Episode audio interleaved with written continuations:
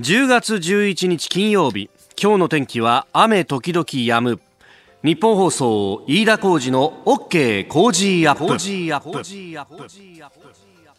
朝6時を過ぎました。おはようございます。日本放送アナウンサーの飯田浩二です。おはようございます。日本放送アナウンサーの新業一華です。日本放送飯田浩二の OK 工事アップこの後8時まで生放送です。スタジオの外も暗いなという感じ、はい。えーえー、台風19号が刻一刻とこの関東地方を含め、えー、日本列島に近づいております。まああのさまざまなね、えー、予測などでもこれは大変な台風が来るぞというようなことが言われておりますけれども、はいうんちょっとね、今現状で925ヘクトパスカル中心付近の風速最大風速が50メートル。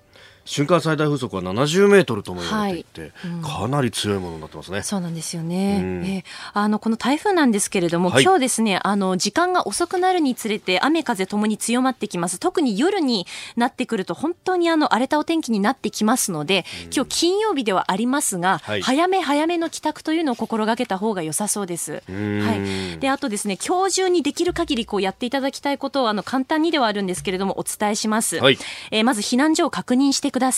懐中電灯、ラジオ、非常用食料、お水は備えてありますでしょうか。えー、植木鉢、ベランダなど外に出されている方はお家の中に入れてください。えー、窓ガラス補強を必要としている方はやってみてください。またですね、えー、ハザードマップで確認したときに床上浸水の可能性がある場合は、はい、家具、家電をですね、2階など高いところへ移動してください。また今日あの、お風呂のお湯を溜めた方がいいかもしれません。はいはい、あの、断水したときに生活用の水が必要になることありますので、えー、今日お風呂に入ったらそのお湯捨てずにそのままにしておいてください。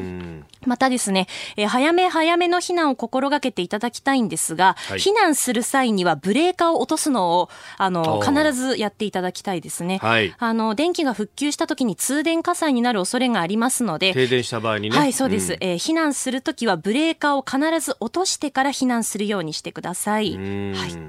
えー、それから千葉市、えー、千葉市の災害対策本部からのお知らせです。台風19号接近に伴って千葉市では避難所を開設しております。各地区の避難所につきましては千葉市災害対策本部事務局までご確認ください。え電話番号は043-245-5016 043-245 5016番。避難する際には最低限の食料や日用品をお持ちください。千葉市災害対策本部からのお知らせでした。まああの役所今やっってるかなどうかなという感じですが、まあ、もうちょっと時間を置いてからあの災害対策本部の電話番号まで、えー、各地区の避難所の確認というのも必要だとい。うことです、はい、えー、それから交通関係ですけれどもすでに今日影響が出てきております。神奈川県の横須賀市久里浜と千葉県富津市金谷とを結ぶ東京湾フェリーですが、えー、台風19号接近に備えて船を避難させるため今日の始発からすべて欠航となります。東京湾フェリー今日は始発からすべて欠航です、えー、始発この後栗浜発金井発ともに6時20分の予定だったんですけれども、えー、ここからすべて欠航ということになっております。あのー、船の専門というか海上保安庁の人に聞いたらやっぱこういう時っていうのは、えー、もう船闘病する怒りを打つ場所まできちんと指定をして、安全なところにええ船を移動させると。であの従わない場合にはもう放し込む辞さないという感じで、まあ、これあの権限があるそうなのでやると。やっぱりねあの去年の台風、うん、大阪を直撃した台風あったじゃないですか、えー、あれで関西空港の橋桁にあのタンカーがぶつかったと、まあ、あれはね、えー、ギリギリまで給油をしていたなんていう事情もあったわけですけれども、うそういったこともあるので、ええ。ー、今はもうあのレーダーというかね、えー、リアルタイムのサイトなんかを見ると結構もう沖のの方に、えー、停泊している船がずらーっとこう並んでるなという感じもわかります、はい、えー、交通関係の影響などもこの後も詳しくお伝えしますし7時10分ごろおはようニュースネットワークのゾーンでは、えー、気象協会の方とつないで、えー、今後の台風の動きなども聞いてまいりますさあ最新ニュースをピックアップいたします。スタジオに長官各紙入ってまいりましたが、えー、今日ですねあの台風についてというのは産経新聞は一面トップで伝えてますね。今新業アナウンサーからもありましたが交通関係すでに羽田成田大半欠航、えー、それから JR に関しては運休の判断をこの後10時半ごろと。まあこれを受けて私鉄各線も判断をしていくということになるんであろうということであります。えー、それからですね毎日新聞はトルコ軍シリアで地上戦、えー、クルド地域空爆後31人死亡というニュースを書いております。まあ、このあたりは、ええー、今日のコメンテーター外交評論家三宅邦彦さんにね、えー、もともと中東、ね、ご自身でも中東やというふうにもおっしゃってますけれども、まあ、アラビア語スクールでもあり、中東に実際に赴任もされていたと、えー、そのあたり詳しく聞いていこうと思います。えー、そして朝日読売一面トップはセブンアイ・ホールディングスについて、えー、朝日新聞セブン1000店閉鎖移転西武そごう5店閉鎖構造改革策、えー、セブンアイ3000人削減へというのが読売新聞、えー、そごう西武5店閉鎖というふうに書いております。まあ、これを見てもですね、えー、流通のまあ大手、まあ、最大手と言ってもいいようなセブンアイ・ホールディングスも、えー、かなり業績的に厳しいということもあって、えー、店舗の閉鎖、そして人員の削減をしていくと、まあ、これを見てもですね、内需ってものがこう、どんどんとしぼんでいっているということがよくわかります。まあ、一部の分析でですね、いや、内需は底堅いんだみたいなことを言う人もいるんですが、各種指標を見ても、軒並み下げているという中で一体どうしてそういうことが言えるんだろうなというふうに私は、えー、素朴に疑問にも思うんですけれども、まああのえー、金融緩和と財政出動っていうのはこれやっていかないとまずいぞっていうのが、えー、如実に分かるところであります。あの、小売業だとか流通だとかを専門に今分析している、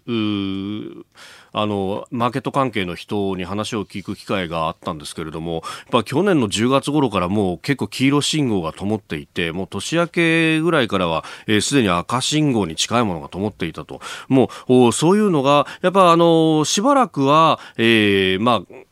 ね、えー、今までの勢いみたいなもんでこういけていたんですけれども、これ一気に3000人の削減とか1000点閉鎖っていうふうに表に出てくるまでになってきたっていうのは相当な減速が進んでいるということあります。で、えー、特に雇用に関してっていうのは、雇用はあの遅れてくる指数、えー、遅行指数なんていうふうに言われるんですけれども、基本的にあの普通の企業でもそうですけれども、人を切るっていうのは最終の手段であって、まあ、あの雇用っていうものはね、そもそもが労働担保などで守られている部分が非常に大きいので日本においてはおいそれと人を切ることはできないとだからその判断を下すまでにはいろんなことやってコストカットやってとかやってやってやり尽くしてでもやっぱりきついから店舗閉めるってここまで来たかっていうニュースなわけですよ。だから、この先、どうやって内需を下支えしていくんだっていうのを、これ真剣に考えなきゃいけないんですけれども、果たしてそうなっててるかと。なんか、惰性で、えー、まだ景気は、まあ、悪くなってはいるけれども、そんなに大したことはないんじゃないみたいな、えー、ことで、えー、国会がやっているとですね、あるいは、えー、関係省庁であるとか、日銀であるとかが甘く見てるとそのしっぺ返し大変なことになるぞと何度も指摘しておりますが、ここでもう一度指摘しておきたいと思います。あなたの声を届けますリスナーズオピニオン6時13分です、えー、ニュースについてのご意見をお待ちしております。今朝のコメンテーターは外交評論家の三宅邦彦さんです。取り上げるニュースですがまず韓国のムン・ジェイン大統領が脱日本を強調と、えー、輸出管理の見直しから10 100日となるということで、コメントを発表したそうです、えー、それから台風19号について気象協会ともつなぎます。アメリカと中国の貿易協議、総重節、これは台湾の建国記念日、えー、そしてトルコ軍がシリアへの侵攻拡大というところも三宅さんに聞いていこうと思います。えー、この時間はですね、えー、先週の金曜日から月曜日まで、えー、韓国ソウルに行きまして、え、日本で伝えられている韓国についてどこが本当でどこが誤解なのか取材をしてまいりました。えー、昨日とそれから一昨日は韓国経済について伺ったんですが最終日今日はですね火曜日にもご紹介しました国民大学大学院、え、教授のパク・フィラクさんに再び安全保障について伺った模様を聞いていただきます、えー、主に日韓の安全保障の未来について。まああのー、まずはですねムン大統領の悲願とも言われている南北統一。まああの韓日本では、なんかこれっていうのは民族の悲願なんだと、えー、この朝鮮半島統一というようなイメージがあるんですけれども、まあ国民は、あるいはパク先生ご自身も、まあこの統一というものについてどういった理想を持っているのか伺いました。추가를한다면이지금한지금한국국민들한테제기된선택의문제는国民選択 っていうのは大陸を選択するか海洋国を選択するかっていう問題ではなくて韓国が共産主義を選択するか自由民主主義を選択するかっていう問題であると。でもちろん自由民主主義の方法で統一されればいいんだけれども最悪の場合共産主義で、えーとされる可能性もあると。で今講義中授業中にその問題について学生たちに聞いた話したり聞いたことがあるんですけれども共産主義で統一されるより韓国があの自由民主主義でそのまま残ってほしいっていうふうにみんな思っていると。だから自由民主主義の体制を守るために韓国は一番前に立って今の北朝鮮と,、えっと戦っていると。だから日本はその裏にいるので韓国を支援すべきである。それが日本の自由民主主義を守ることであると思いますと。もちろんその後ろにはまた米国もあって米国の民主主義を守るためには韓国を支援するべきであるんだけれどもより的に遠いんで韓国を諦める可能性が高い。だから日本がその韓国の自由民主主義を支援するいやの体制を維持できるように支援すべきであるという目標を確実にするんであれば方法はいくらでも考えてあのこれからやってできるんじゃないんですか。なんか本当、日本で、ね、聞いているとこう民族の悲願なんだからこれ反対はしちゃいけないんだみたいなね、南北統一。それがどっちが、まあ、主導権でやるにせよみたいなイメージもありますけれどももう断言していたのはその、まあ、北朝鮮主体でえー、朝鮮半島が一つになるぐらいだったら分断されたままで二つの国家の方がいいじゃないかと、うん、ね。えー、まあ、それ学生さんたちに聞いてもそう言っているというふうにパク先生はおっしゃっていました。さあそして東アジアの未来についても聞きました、えー、日本と韓国さらに香港も、えー、手を結んでいかなければあというふうに、まあ、あの同じ価値観を、ね、共有するものとしてと私なんかそう思うんですけれども現状どうお感じなのか先生にも伺っております。 다시 한번 말하지만 한국의 현 정부는 일본하고 협력하려 하지 않는다는 걸 인정을 해야 돼요. あのアジアが今植民している今の状況を見れば昔の米戦時代とこう同じであるとアジはソ連とか中国を撃ってた朝鮮が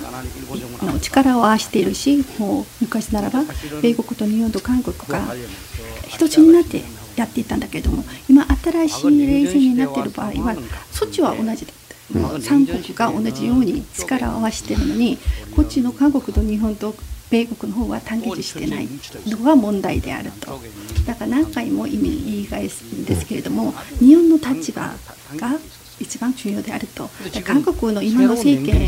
をもう言ってても何もできないということなので、えーと、日本がこれからどんな役割をするべきであるのかっていうのを考えて積極的に出るべきであります。韓国が共産化される場合日本はどのように、えーと、対策を出せるのかっていうのを考えてほしい。それをと予防するためには日本はどういう役割をすべきであるのか。두번째는중국이대만을공격もしかして中国が台湾を攻撃する場合、日本はどうするのか。중국이만약에홍콩을中国があの香港を武力的に制圧する場合は日本はどう対策を出せるのか。 이런것들을고민하면서日本が第三者の立場で見るのではなくてその責任を持ってそれでこうどうすべきであるかっていうのをちょっと考えてほしい。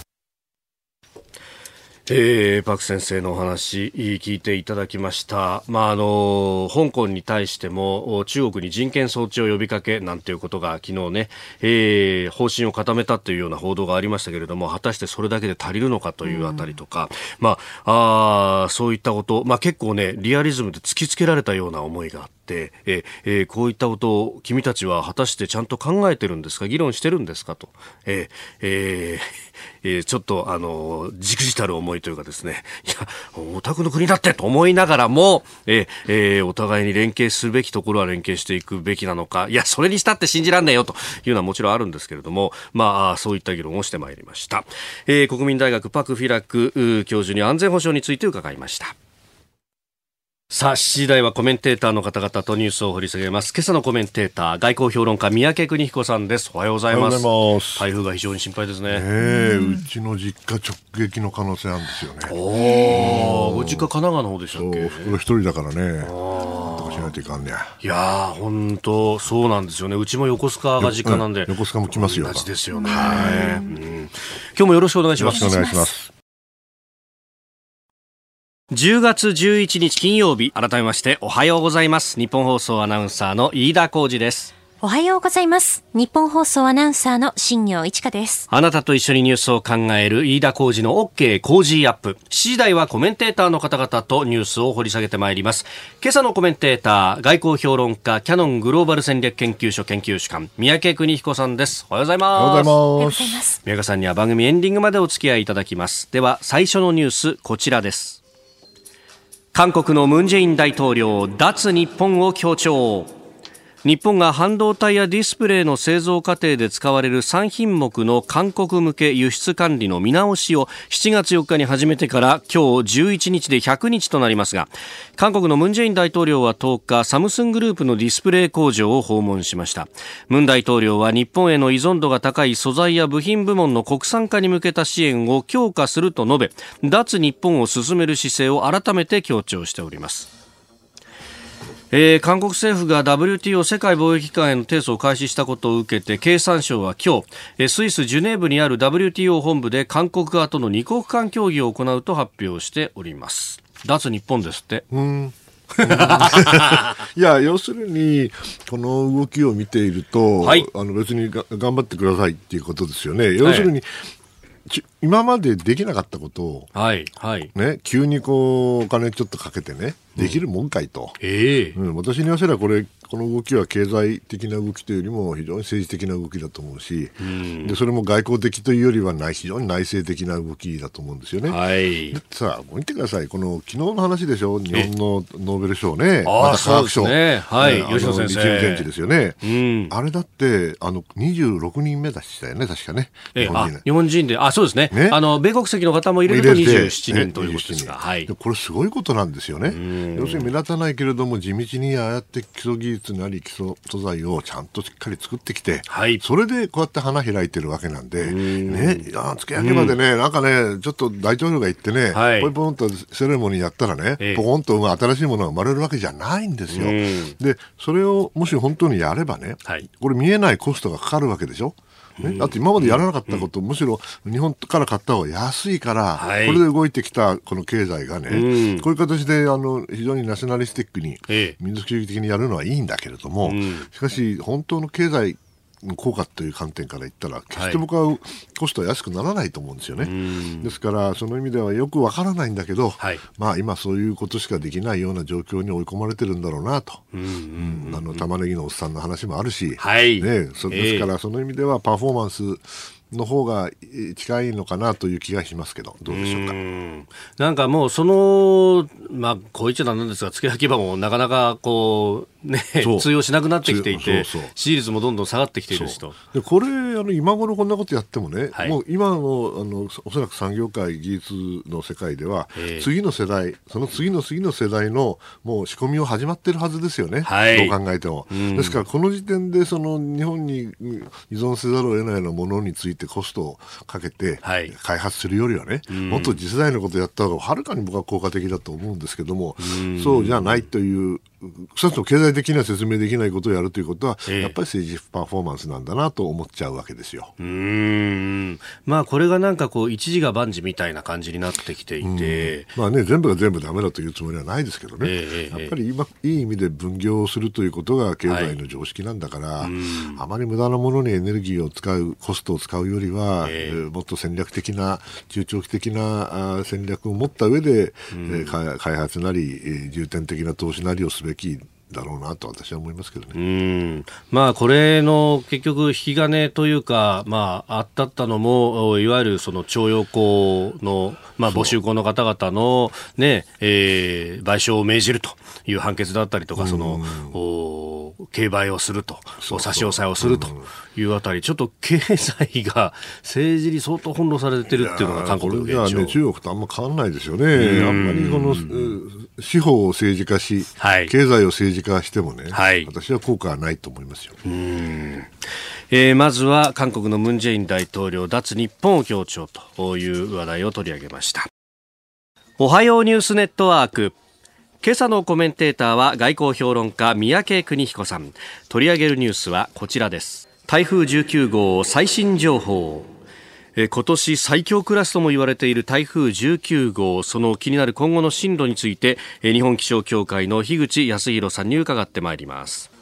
というわけで樋口さんとつながっています。樋口さんおはようございます。はいおはようございます。よろしくお願いします。よろしくお願いいたします。さあ台風19号、はい、この現状とそして見通し教えてください。はい、えー、台風19号6時現在、父島の西の海上にありまして、1時間に25キロの速さで北北西へ進んでいる状況です。はい、で中心付近の最大風速が50メートルと、まあ、非常に強い勢力で、そして大型の勢力であの北上している状況なんですね。はい、でこの台風なんですが、この後日本の南の海上を北上しまして、はい、非常に強い勢力を保ったまま、うん、明日の夕方から夜遅くにかけて東日本にかなり接近または上陸する見通しとなっています。で今回の台風の特徴としましては、はい、あの先月の台風15号よりも影響の範囲が広くて、そして影響の時間が長いというのが特徴なんですね。はいこれあの上陸時に、はい、その想定される風の強さだとか気圧の低さってどのぐらいになると思われますか？そうですね。例えば風の強さですけれども、えー、最大瞬間風速予想されていますのが、はい、関東東海で60メートル。60メートル。はい。で近畿地方45メートルなんですね。あ。の先日台風15号があの通過した時に千葉市では57.5メートルの最大瞬間風速を吹いが吹いていたんですけれども、はい、今回は関東東海で最大60メートルの最大瞬間風速予想しているということで、まあ、同等クラス場合によってはそれ以上の暴風が吹き荒れる可能性があります、はい、あの時の南房総に取材で入ったんですが、はい、そうすると電信柱がこう大きく曲がっていたりとか折れてしまった。確かあの40メートル以上の風だとそういったことも考えられるぐらいの激しい風なんですよね。そうですね。40メートルですと走行しているトラックが横転しますし、電子線が倒れてしまう。で、あの先日の台風15号ではそのゴルフ場の、ね、大きなネットが倒れてしまう、えー、ああいったことも想定されますけれども、はい、まあ、今回も同等の暴風が吹き荒れますので、やはり警戒、暴風に対する警戒が必要となってきそうです。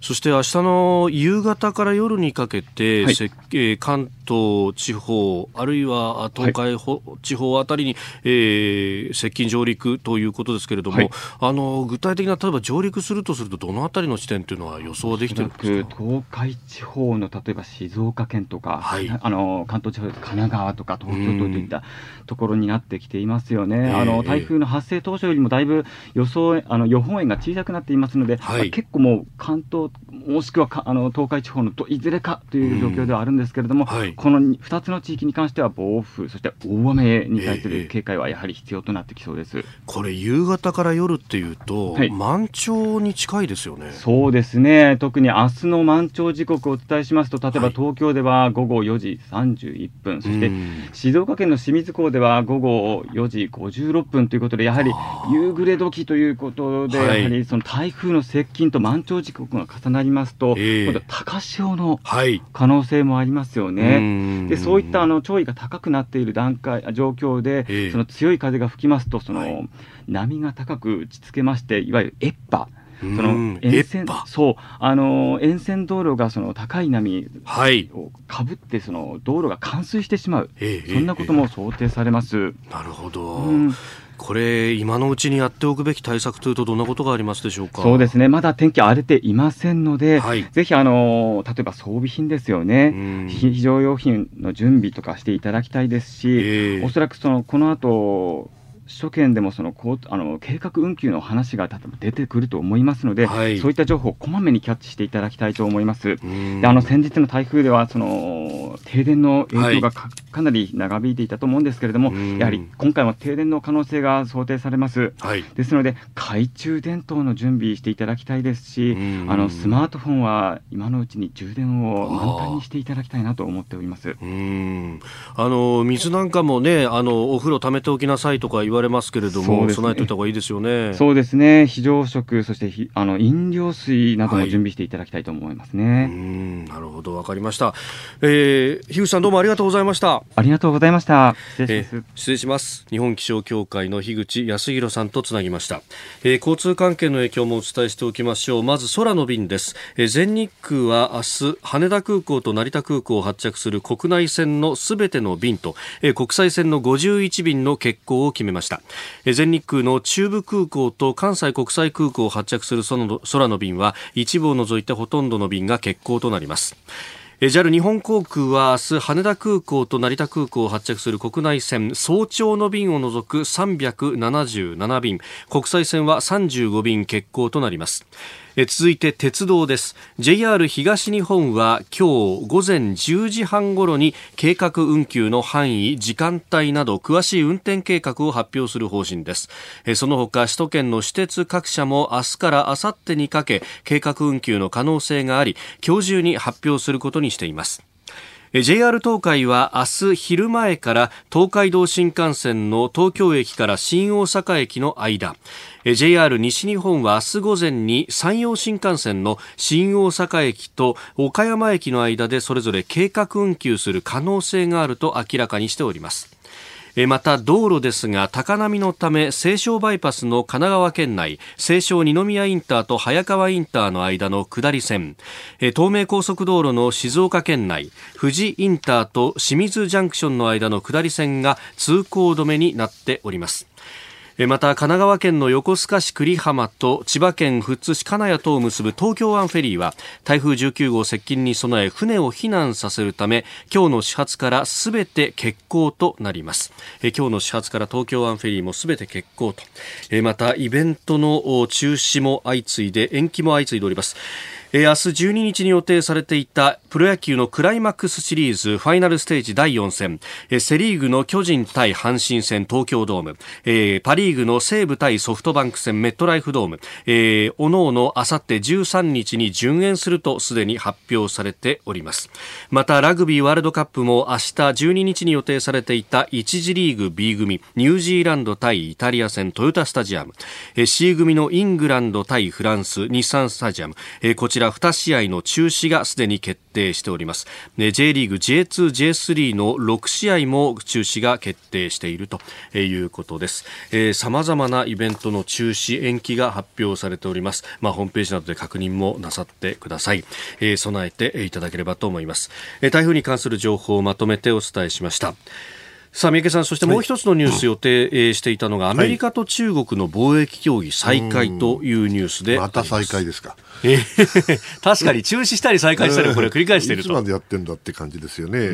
まあこれね、うまくいかないんですよ。うまくいかない。うん、だって理由が二つあって、はい、一つはアメリカは中国の単にその黒字が多いとか小さいという話ではなくてね、うん、中国共産党の指導の下での政治化された経済システム、それからそれもろもろのその中国に有利なシステムですよね、はい、これを変えてくれと言ってるわけですよ。それに対して中国はですね、はい、個別の情報だったらそれは可能だけども、ええ、こんな中国共産党のね、指導についてなんてのはとてもじゃないけど、譲れるわけがないわけですね。はい、この問題が一つもう一つはね、選挙ですよ。選挙。うん。だって大統領選挙あるのにね、ええ、トランプさんはもうどんどんどんどん中国であの得点しようと思ってるかもしれないけど、中国がなんでこんなやつにね、譲歩してなきゃいけないんだと。ね、もしかしたら負けるかもしれないんじゃないかと、来年。うん、だったらちょっと様子見ようと、普通は思いますよね。はい。ということは、どう考えてもうまくいくわけないじゃないですか。ただ、もしあるとすれば。あるとすれば。来年の9月、10月ってあたりは、選挙の直前ですよね、そうなれば当然、アメリカの経済がどのくらい上向きになってるか、もしくは下向きになってるかで、これ、大統領の選挙の結果、決まると言ってっても過言じゃないんですよ。はい、ということは今のままずるずるいくと、えー、まあ、今のところまだその大やけどになってないから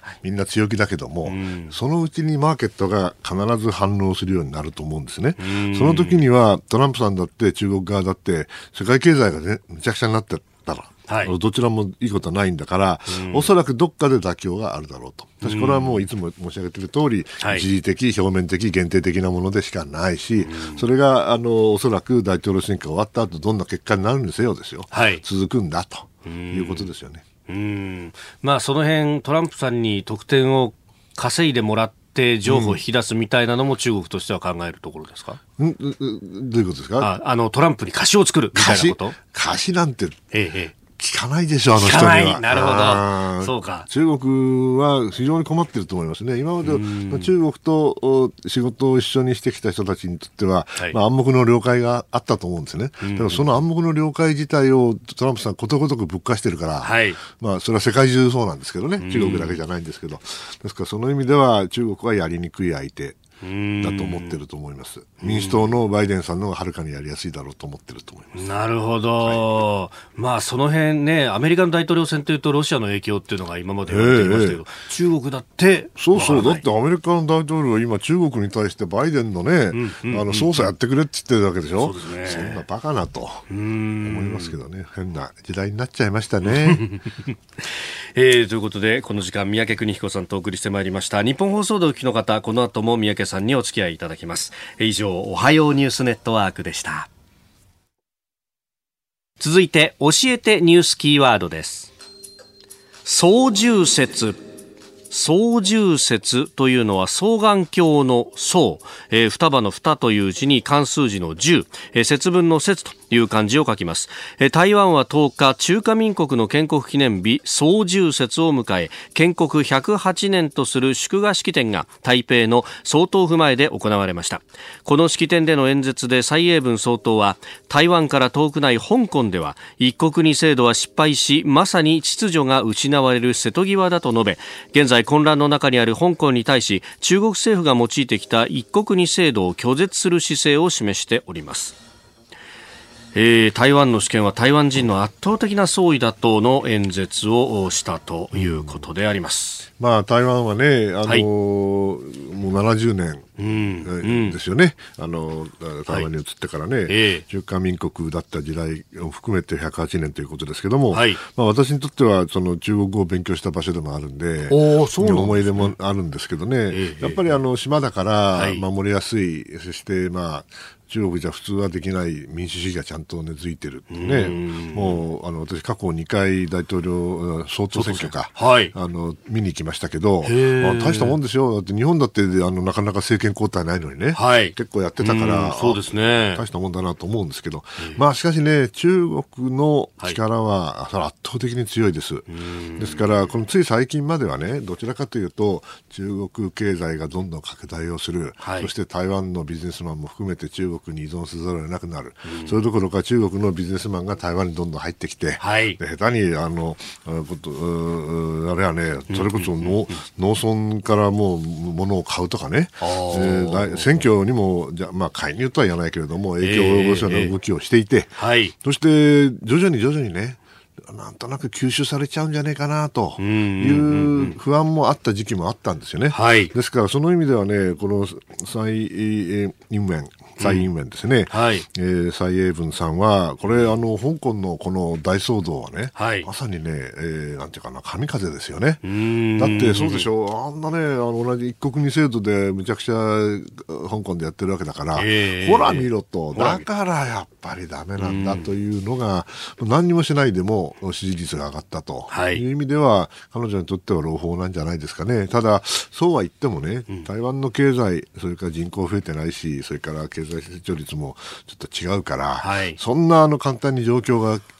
政治的な状況はともかくとして、経済的な状況、中国が圧倒的に強いっていうのは変わりませんからね、その意味ではまだまだ前途多難だとは思いますけれども、まあ、こういう形でね、ちゃんと民主主義をやってる中国人がいるということ、はい、えー、いうことですから、えー、それはそれでね、大事にしなきゃいけないんじゃないかなと思いますけどね。まあ、あの、ある意味価値観を共有する。そうそう。仲間、うん、まあ、ある意味では香港よりもはるかにいいですよね。はい。だってあのあの独自にやってるわけですから。そうですね。えー、しかもまあきちんとしたというか、まあ普通選挙の形で。そうそうえー、えー、まあ賑やかですけどね。あその選挙自体は、選挙自体はね、日本とはまた微妙に違いますけれども、えー、それでもまあ民主主義には変わりはない。うん。これあの、外交面でいくと、その台湾と国交のあった国々、いくつか、まあ、ソロモンとか、どんどんどんどんやられてますよね。ねまあ、中国にひっぺかされてると。えーまあ、それはこう非常に効果的、巧妙にやってると思います、はい、それはまさに経済力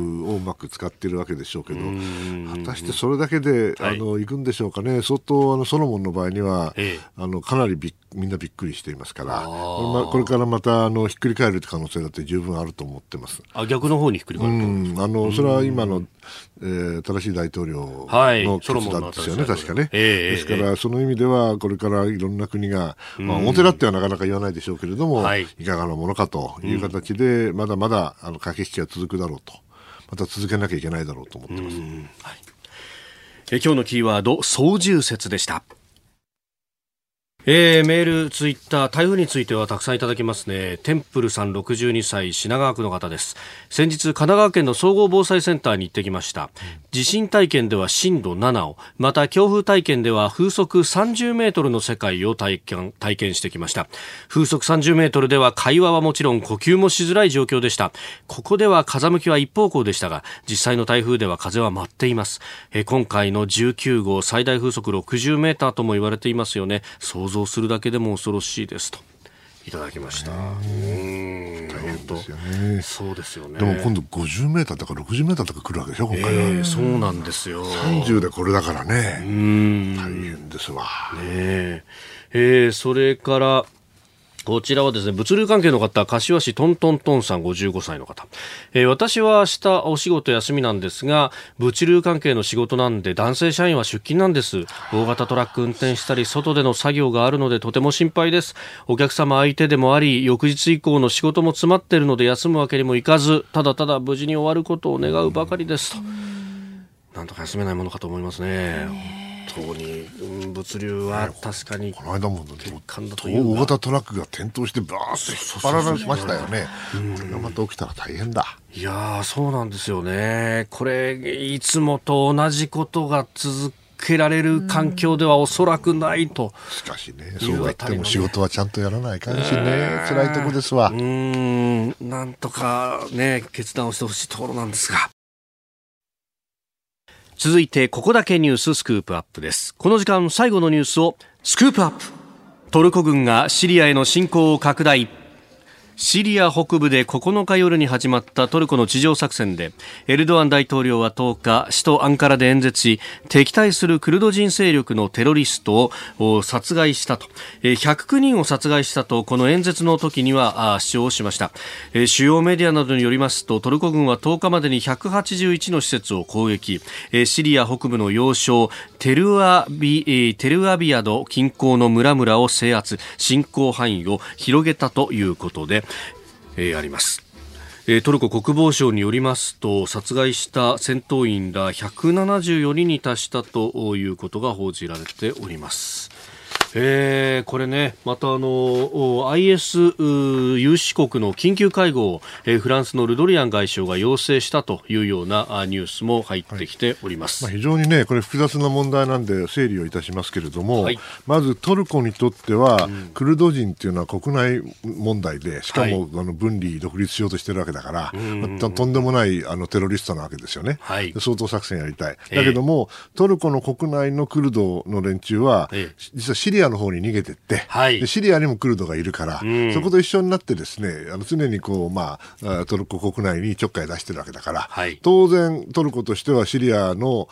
クルドっていうのは目の敵にしてるわけですよね。そこでそういう状況の下で私は今回3つポイントがあると思ってます。第一はねまずねトルコ帝国と言ったら悪いけどね、はい、トルコはまあ EU に入れないから、えー、結局中東の方向にまたあの方針変更せざるを得ないんでやはりあの自分の影響力を拡大するためにもシリアであんな戦争があった時あこれちょうどいいということでキルドをやっちまえと。い。う、うん、まあ、非常に、まあ、私に言わせればいかがなものかというのがまず第一点、うん、第二点はこれでねもしシリアの北部がおかしくなって、はい、また大量の難民が出ますよね、ね。どうすんだと、はい、ヨーロッパ行くわけですよみんな。だからフランスの外相がね、はい、これ必死であのなんとか話し合いでねやめさせたいんですよ。なるほど。ですからその意味ではこれあのトルコだけの問題じゃなくて欧州全体の問題になりうるということです。で3つ目に最も大事なことはね、はい、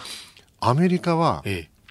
IS をトルコで、あとごめんなさい、シリアで、はい、えー、相当したわけだけど、ええ、これはシリアのクルド人の支援がなかったら絶対できなかったんですよ、うんうんうんうん、逆に言うと、シリアのクルド人にとってアメリカは同盟国でね、はい、一緒に戦って、それでやっと IS を一網打尽にしたんだから、うん、さあ、これからね、自分たちは自治なり何なりをしたいと思うじゃないですか。えところが、えあの、トランプさんはですよ、はい、あの、まあ、いろんな言い方があるんだけれども、一部の悪口を言う人は、うん、エルドアンさんに、まあ、あの、降伏してね、譲歩して、えそれで、その軍事作戦を認めたと。はい、ということは、何のことはね、アメリカは同盟者を、同盟国を認め、うん、なんていうの、見捨てたっていうことですよね。ね、一緒に戦ったんだからね。はい、ですから、それは、単にそのトルコ、シリアだけの問題ではなくて、はい、世界中に影響があるわけですよ。例えば韓国ね、うん、韓国は同盟国かと思ってるけど、はい、いつ捨てられるか分かんないと。ね、アメリカのクレディビリティ、信用はどうなったんだと。いう議論が今、アメリカの国内で言われてるわけです。あ国内でも言われてるんですか、はい、ですから、その意味では、そのトルコ一国の問題、欧州全体の問題、はい、そして世界全体のアメリカの同盟国は、アメリカを信頼していえんですか？という問題にも通ずる、ね、非常に大きな問題だと思うんです。それ、日本だってアメリカの同盟国の一つ、ね、まあ、日本はね、まだあの中国の問題があって、はい、海軍がいて、えー、沖縄があってと、だけど韓国はね、えーちょっと状況は違うですよ。ですからね、韓国の人もよよく考えた方がいいですよと、ね、シリアみたいになりますよと、シリアのクルドみたいにと、はい、ちゃんとやらないとと。いや、そんなところで、えー、じゃあ日韓で地ソミア破棄とかやっちゃっていいのって話、ね、そういうことなんですよね。ですから韓国のこの、ね、軍人さんと話になった、はい、パクフィアさんとあの意見もわからないではないんだけど、えー、まあ、日本に対してよく考えろとおっしゃったけれど、えー、韓国もよく考えた方がいいんちゃいますかと思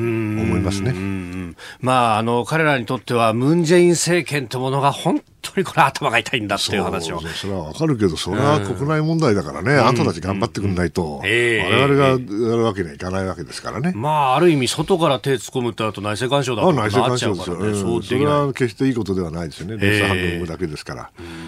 で、これ、中東の話に戻りますけど、はい、そうするとトルコっていう国は、まあ、あの、どうなんですか、帝国ってことになると、オスマントルコ以来のってことになりますそういうことになりますね。もちろん帝国はもちろんもう今作れないんですけれども、彼らの意識としてはそういう意識があるわけですよね、かつてそれだけの半島を広げていたという意識が、それはやっぱり中国もそうだしロシアもそうだし、はい、ある意味でイランもペルシャ帝国もそうですよね。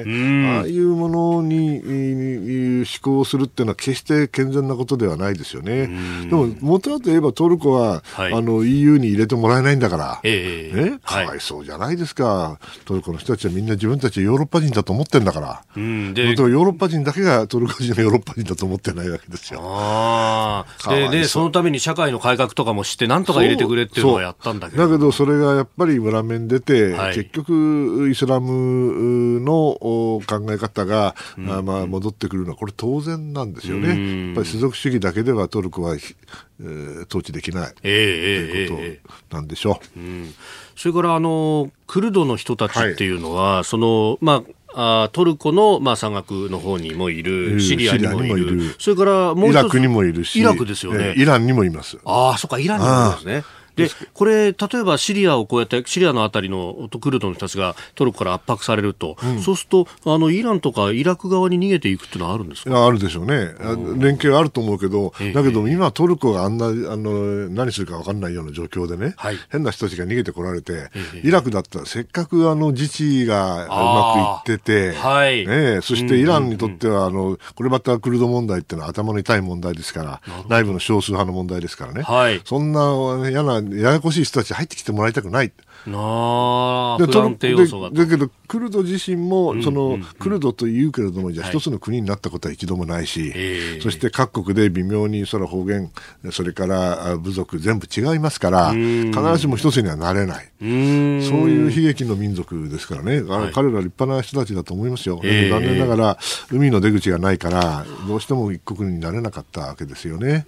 そういう、その辛い人生というか、歴史がある人たちだということです。うんえー、メールいただきました横浜、はい、金沢区のしゅんさんという方、はい、66歳の方ですが35年ほど前イラン・イラク戦争の当時、はい、イラクのクルド人地区に入ったことがあります。あそうですか、えー、至る所で銃を持った人たちばっかりでしたが親切にしてくれました、うん、これ以上中東で戦火が拡大しないこと日本でもできることをやりましょうと、うん、日本で日本がいやできる役割っていうのはどういうのがありますかね？なかなかあのおっしゃる通りでね僕も同じ年の66歳だから、ね、あのイラン・イラク戦争の時に、えー、ルド地域も行きました。よ。そうですうん、ですからお気持ちはよくわかる。だけどね、日本ができることっても何がありますかね。あのいい意味であの日本は歴史問題がない、はい、植民地化していない、えー、えー、そのそういう意味ではあいいイメージがありますから、えー、少なくとも善意の第三者としては仕事ができると思うけれど、はい、しかしここでやってる実際にやってることは生きるか死ぬか、はい、やるかやられるかですから、えー、そういうところになかなか日本が物理的な力をもちろん行使しない形でね、どこまでできるか、声だけで、気持ちだけで、もしくは理想だけでね、えー、戦争が防げるんだったら、こんなありがたいなと思うけども、実際にはそうじゃないですね。